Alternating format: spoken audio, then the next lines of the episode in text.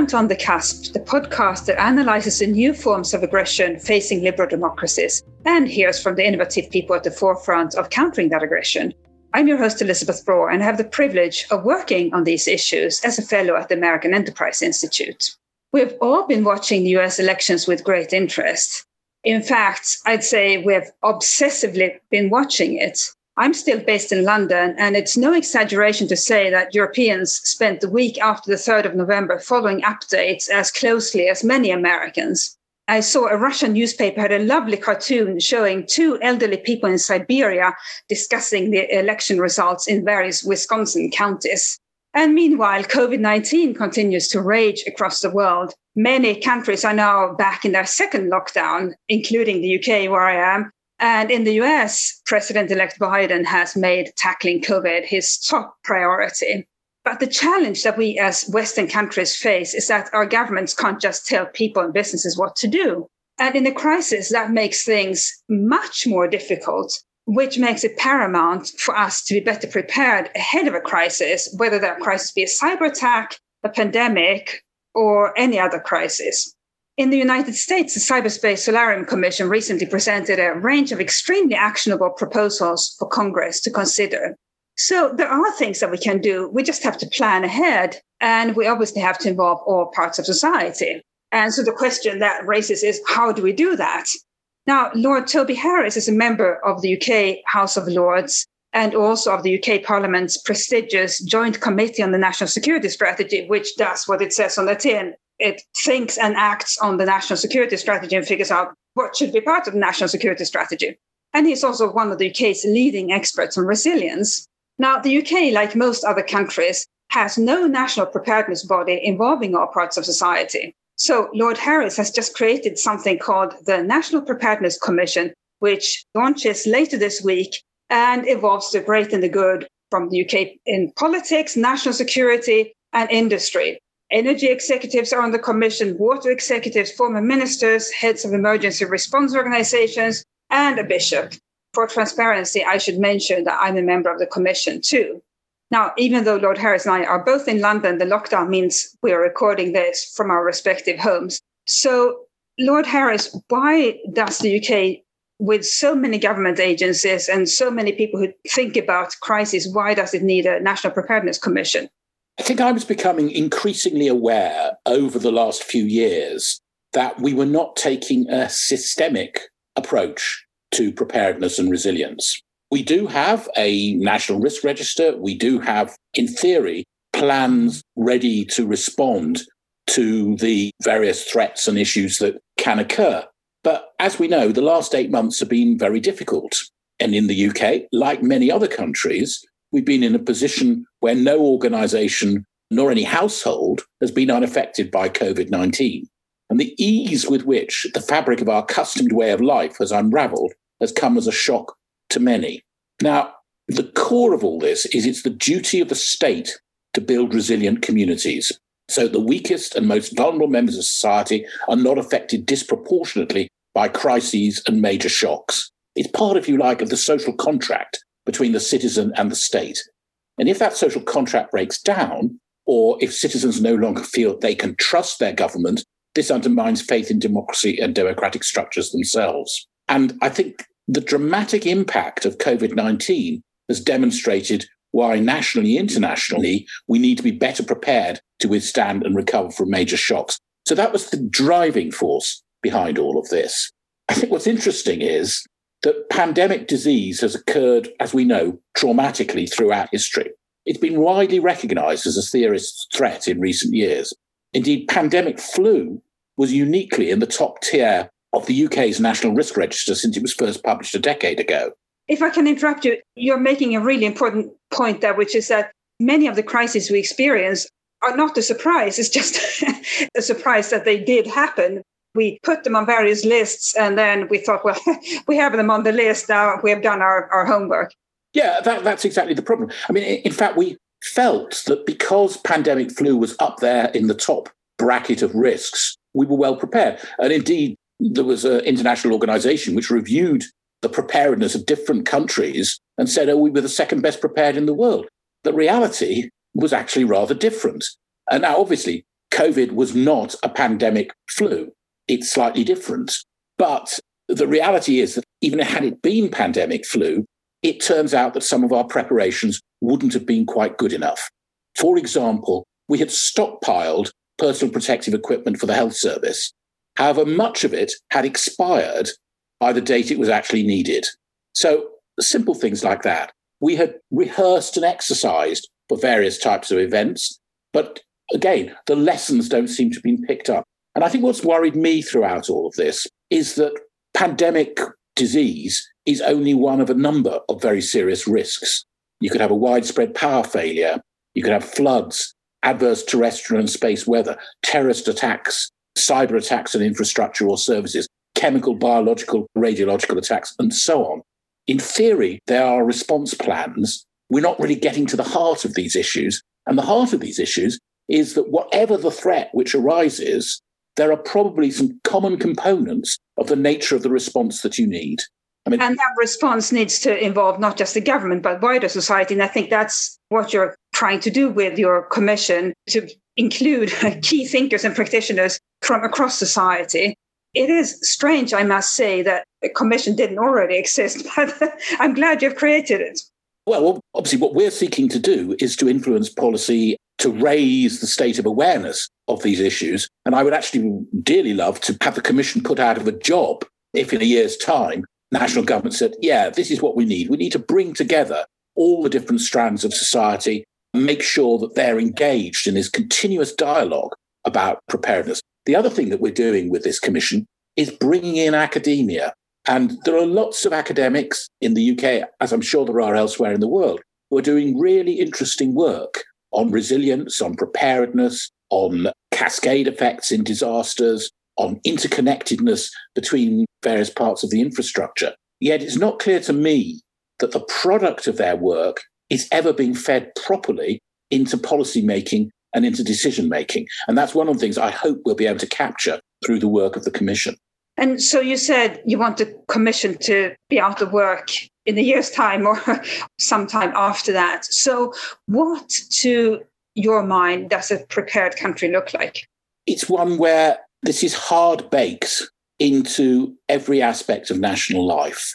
I think we've got used to having a just in time society, and we actually have to be ready to have a just in case society. We've actually got rid of redundancy from systems because they're wasteful, they cost money. Yet if something goes wrong, it's precisely that redundancy that may be necessary to keep things going. I'm thinking back to the terrorist incident in London in 2005. This was the tube bombs and, and so on. I was involved in the police service at that time, overseeing it. But I'd had an involvement in the ambulance service up until a few months before. They had taken a decision that they would phase out pagers. Don't know if anybody still remembers pagers, but they used to be a pretty standard part. And so they were in the process of phasing them out. In the middle of the crisis, the mobile phone system went down because it was overloaded. Fortunately, the ambulance service pagers were still operational and enough parts of the ambulance service still had their pagers that it was possible to use those as an alternative means of command and control. And I think it's that sort of indication that you should never shut things off. In the UK, to give another example, while I'm talking about the emergency services and communications, we're about to move from an existing communication system for the emergency services into one which is based on the same systems as mobile telephones. Now, that may be more efficient. It may be cheaper. It's actually cost overruns are such that I'm not sure it is going to be cheaper, but that's at least the theory. The trouble is, what you're then saying is both the normal person to person communication by telephone is on one system, and on the same system is the emergency services communication system. What you've created is a single point of failure where previously there were alternative routes if something goes wrong. So it's building in that sort of systemic thinking, building in the fact that you have to prepare for an eventuality you might not even be able to name that I think is going to be so important. And that has to happen at every level of society. In every sector of society, because companies can be very adversely affected, not to say brought down by a contingency. And I think we all remember NotPetya, which was a virus that was subsequently attributed to Russia that brought down some of the world's largest and most vital companies, including Maersk, which is, as we all know, the world's largest container shipping company, we all would not get our daily needs met without the services of Maersk. And yet Maersk was brought down by NotPetya. So how can governments incentivize companies to prepare when that additional capacity costs them so much on a, on a daily basis? Is it even up to government to incentivize them, or should it be completely obvious to, to companies themselves that it's worth that additional expense because they'll do better during crisis? I think ultimately that's what companies have to decide for themselves. They have to recognize that if they want to survive, they've got to build in this capacity. And if they build in a sort of agile resilience, they may, may find they're more fleet of foot to respond to changes in the, their, their economic environment. Now, there are various ways you can approach it. A government can impose regulatory requirements on particular sectors and particular industries. Now, in the UK, there are some that the utilities are subject to regulation, some of our financial services are subject to regulation. But robustness, resilience, and preparedness are not necessarily part of that regulatory framework. What we've seen since the financial crisis is the financial sector adopting a policy of stress testing, which is mandated by the regulator. And the regulator actually looks to see how well individual institutions are doing as part of that stress testing. Now, that's an approach which maybe we should look at in other areas. The other problem, and this is a really wicked problem in academic terms, is that your vulnerability may not be something that you can deal with, or it may matter less to you than it does to society as a whole. And therefore, how do you incentivize that in those circumstances? The other question to be looked at is what is the role of insurance? Can you insure against these risks? What are the insurance companies saying to you in terms of, well, these are things you must do if you are to get this insurance? And these are the things you should do if you want to have a reduced premium. How much of that can you build in to make these things more effective? And that's again where it's increasingly clear that it all hangs together because while we may not think of uh, food retailers as particularly important, if they decide that it's during a crisis that they will lose more money by staying open than by closing, then they have under the current set of regulations, they are under no obligation to stay open, but yet it would be disastrous to our countries if, if they closed. And as you say, how can a certain kind of behavior be incentivized either by the government or by insurance companies? Another aspect, from my perspective, is really important is how to practice for contingencies. Armed forces practice all the time for a range of scenarios that may, well, actually are extremely unlikely ever to, to happen, but yet you do have to exercise for them. How can the rest of us exercise for contingencies, bearing in mind that we may never experience them, but if we do experience them, we do have to be prepared? Well, I think there are some parts of the world where that exercise regime, in terms of preparing for the unexpected, is built into society. So if you're in an earthquake zone, then there will be earthquake practices if there are, people will know what they should do. I suspect that some of the more advanced civilizations, some of the wealthier nations have got so used to things being okay, they're not necessarily ready for that. I spent a lot of time over the last few years looking at the consequences of major electricity power outages. Now, in the United Kingdom, I think in most of the US, a power outage which lasted more than a few hours rapidly produces a catastrophic effect. You can't pump water. You can't get rid of sewage. You have no communications. The phone systems go down. The internet disappears. All of those are things that would destroy society. Now, in other countries where the power goes off quite often, people are used to operating without that. I think there's a mentality which builds up that somebody else is going to sort out these problems. This is the individual household level. What is our responsibility for ourselves and for our families, for our households, in terms of what we should do? Do we know?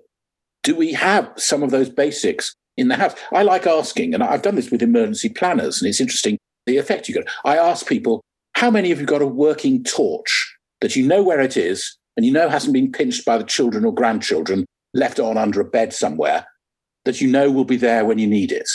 Okay. Half the hands go up. Yes, we have. You ask them, how many of you have got a wind up radio? Now, because these are emergency planners, again, half the hands go up. You start to go through it, the different things that maybe make sense to have. And then you get round to saying, so how many of you have got enough bottled water to keep your household going for a week? That's two litres per person per day. And at this point, there's a tiny number of people put their hands up. And these are people who think about emergencies, think about risk all the time. So, what should we be doing to prepare the community, to prepare individual households to get ready for these sorts of events? There's another example I can give, which came to the fore during COVID. And this applies to all sorts of disasters or events. You need to be able to identify where there are lone individuals who will need support in any community. So in COVID, because of the lockdown, they needed help with food, support, and so on and so forth. If it's a flood, they need support and help. If it's a power cut, again, they need support and help. It doesn't necessarily matter what the initiating event is, it's the same sort of response that's needed. So preparing for those responses makes good sense because it will help you whatever the event that may occur. And that's part of what we've got to build into society, into the whole fabric of society. As you said, most of us just don't think about what would happen in the in case of a power cut. And here in, in the West, we assume that power will always be there. And as a result, we are extremely vulnerable to any disruption. Disruptions don't happen very often, but we are vulnerable. And I think of it as, as a convenience trap. So the more convenient life becomes, the more vulnerable we make ourselves because any one of those conveniences, if they stopped working, we would panic. Whereas people in developing countries just don't take as much for granted or they, they have developed skills to cope with, with intermittent disruptions. One last thing I wanted to ask you about is the cooperation between the private sector and various parts of society, including the third sector, NGOs, faith communities, and so forth what can be done? I mean, it seems like there is a good lot of goodwill.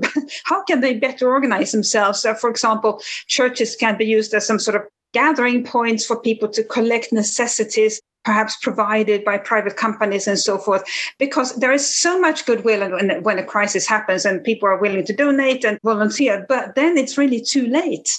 I think, again, the more that you have thought about these things in advance, the more that you practiced for them, the easier it's going to be. I remember this was a military commander.